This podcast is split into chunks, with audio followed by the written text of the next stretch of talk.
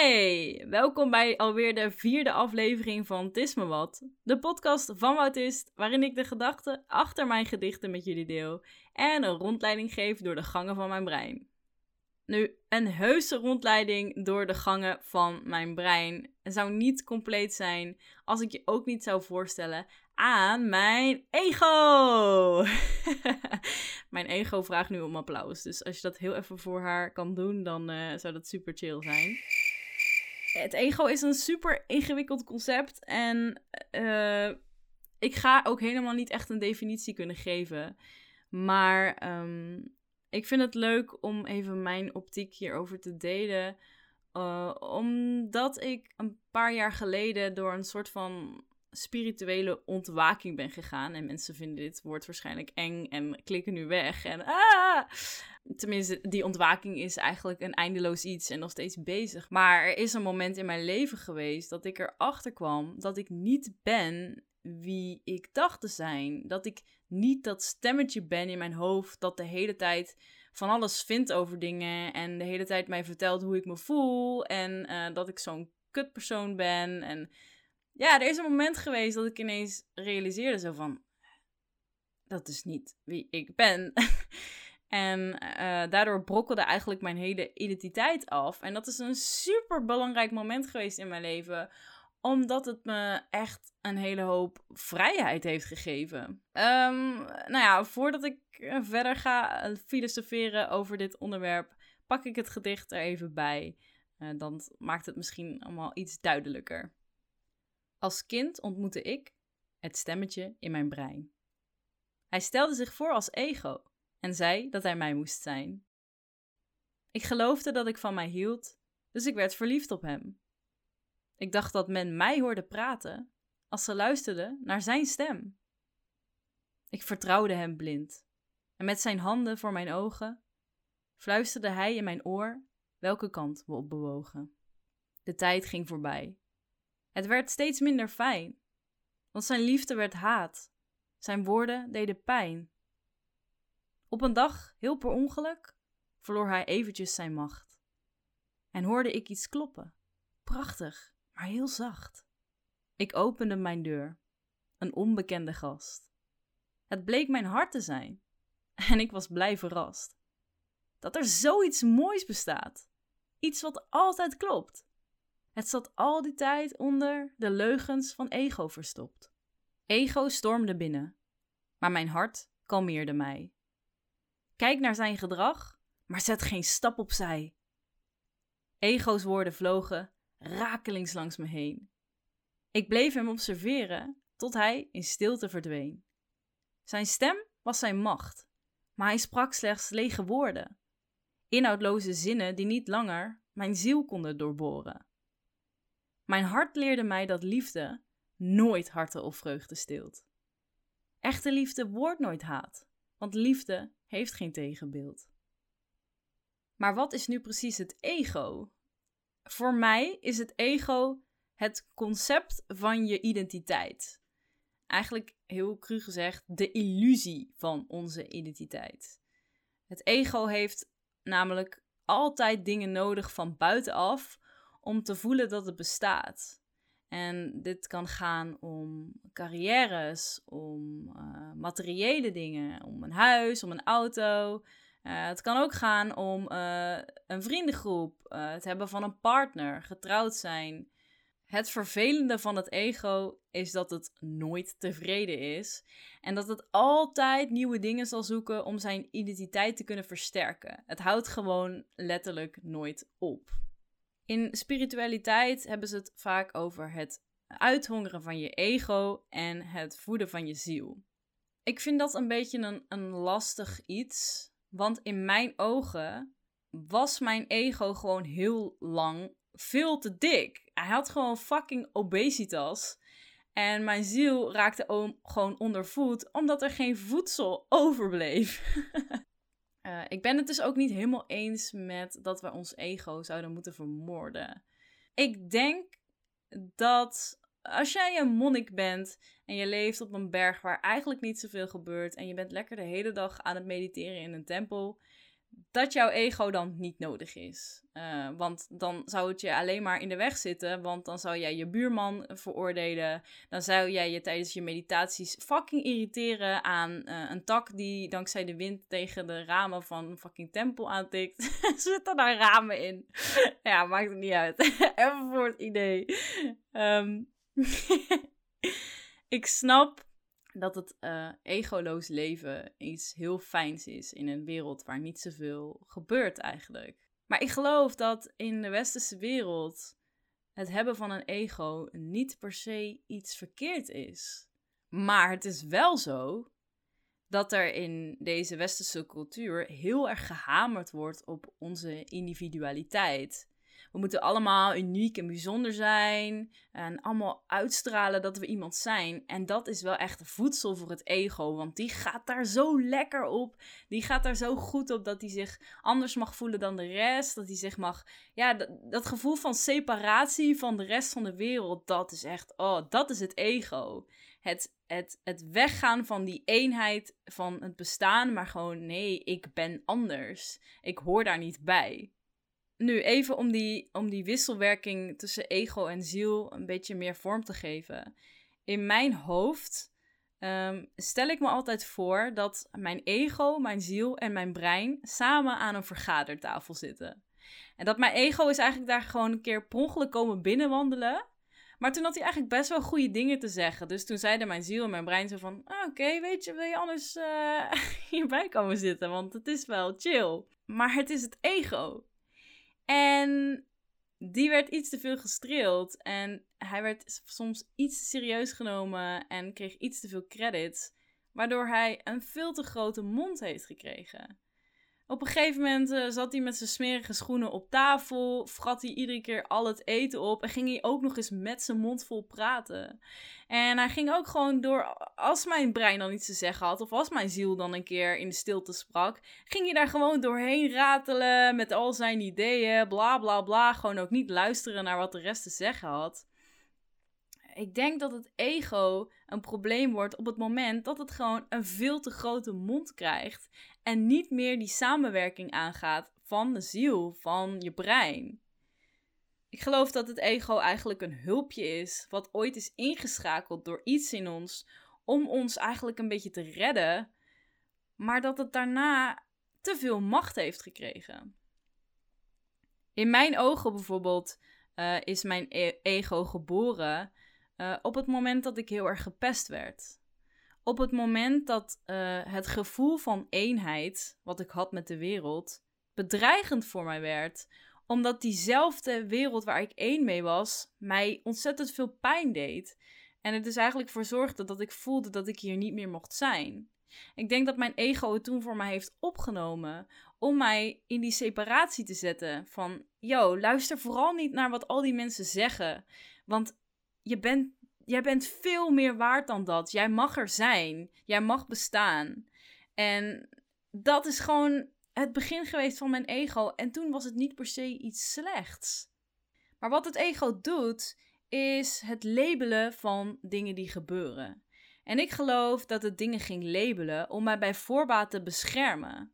We moeten immers ook wel weten wat gevaarlijk is. Uh, we moeten weten wie we kunnen vertrouwen. En of de situatie waar we ons in bevinden het meest helpend is. Dus ik geloof dat het ego eigenlijk best wel heel erg handig is. Zodat het een beetje kan overzien van ja, is dit voor jou de meest hulpzame situatie? En is dit veilig voor jou? Maar op een gegeven moment ging mijn ego lelijk tegen mij doen. En werd het eigenlijk net zo vervelend als al die pesters in mijn leven. Het ging lelijke dingen tegen me zeggen. Het ging me naar beneden halen. En het gaf me constant het gevoel dat ik er niet mocht zijn. Maar ik denk dat die emoties eigenlijk zijn ontstaan omdat het uh, me bij voorbaat al bepaalde dingen wilde laten voelen, zodat ik niet meer zo verrast was als het dan echt gebeurde. Ik denk dat het ego mij deze emoties gaf, zodat de wereld mij geen pijn meer kon doen, omdat ik die pijn al had. En dit klinkt misschien heel raar en het is ook eigenlijk, dit is echt mijn optiek. Ik, ik hoor hier eigenlijk nooit iemand zo over praten over het ego, maar ik geloof echt heel sterk dat het ego geboren is om mij te redden, maar dat het uit de hand is gelopen. En dat het vervolgens gewoon ook lelijk tegen mij ging doen, omdat het te veel macht kreeg. En niet meer wist wat hij daarmee aan moest, eigenlijk gewoon. Even kort gezegd, denk ik dus dat het ego ontstond op het moment dat de eenheid waar we ons in bevonden gevaarlijk voor ons werd. Dat is het moment dat het separatie ging creëren, zodat wij ons niet te bedreigd voelden en ook nog steeds iemand voelden, zelfs als de wereld ons pijn leek te doen. Eigenlijk was het gewoon zo van: hé, hey, jij mag er nog steeds zijn. Dat is hoe ik het zie. Maar goed, even om terug te komen bij waar het gedicht over gaat. Er is een moment geweest dat mijn ego een te grote mond kreeg en dat het zich tegen mij ging keren. En constant lelijke dingen over mij zei en me gewoon helemaal niet meer hielp, maar juist tegenhield. En ik denk dat het hoogtepunt daarvan mijn depressie werd. Uh, ze noemen in spiritualiteit een depressie ook wel een dark night of the soul.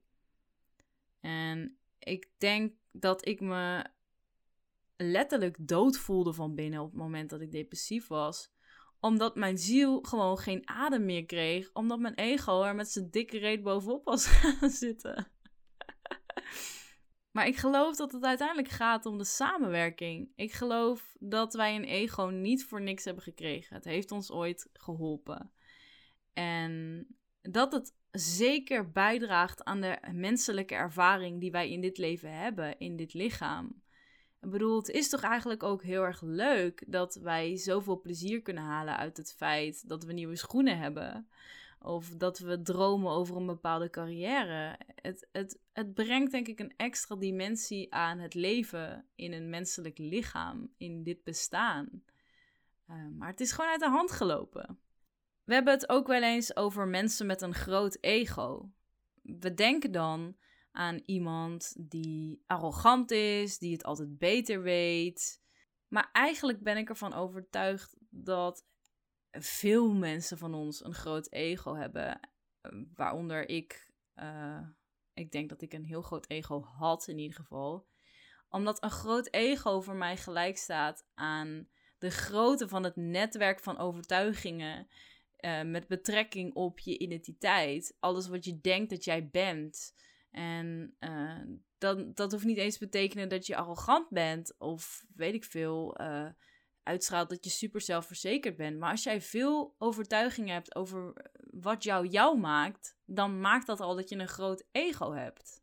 Er is gewoon een moment geweest in mijn leven, na ik denk twee jaar depressie, um, waarin ik zo zat te zwelgen in mijn pijn, dat ik daar ineens buiten stond. Ik zat in bed en ik had veel te veel drank en drugs op, omdat ik weer in zo'n zwelgperiode uh, terecht was gekomen. Um, en ik kreeg een paniekaanval. Want ik, ik was zo hard aan het huilen dat ik gewoon het idee had dat ik niet meer kon ademen. Ik was zo ontzettend in paniek. En dat kwam eigenlijk omdat ik die avond een soort van in een bui terecht was gekomen waarin ik dacht, weet je, als ik mezelf vanavond doodsnuif of dooddrink, dan interesseert me dat geen reet.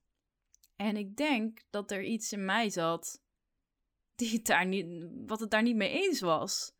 Was hij van, yo, jij kan wel zeggen dat je dood wilt, maar dat wil je niet. En ik denk dat mijn ego degene was die zei van, ja, weet je, dan, dan brei je er toch een einde aan. Flikker lekker op. Yo, je bent toch niks waard. En je hele carrière is mislukt. Niemand vindt je aardig. Je hebt geen vrienden meer. En dat juist er iets anders was. Wat wel wilde dat ik bleef leven. Want waar mijn brein op die avond uh, in de overtuiging was dat ik beter dood kon gaan, bleef mijn hart steady kloppen.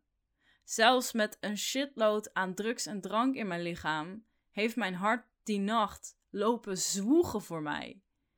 Echt gewoon niet opgegeven. Terwijl alles, alle cellen volgens mij verder in mijn lichaam zeiden ze van... Yo, ik wil dit niet meer. Kappen, sterf, Annabel, je bent het niet waard om hier te zijn. Mijn hart vond van wel. En ik zie nu in dat zij gelijk had. Ik was zo ingepakt door allemaal overtuigingen die ik had van mezelf.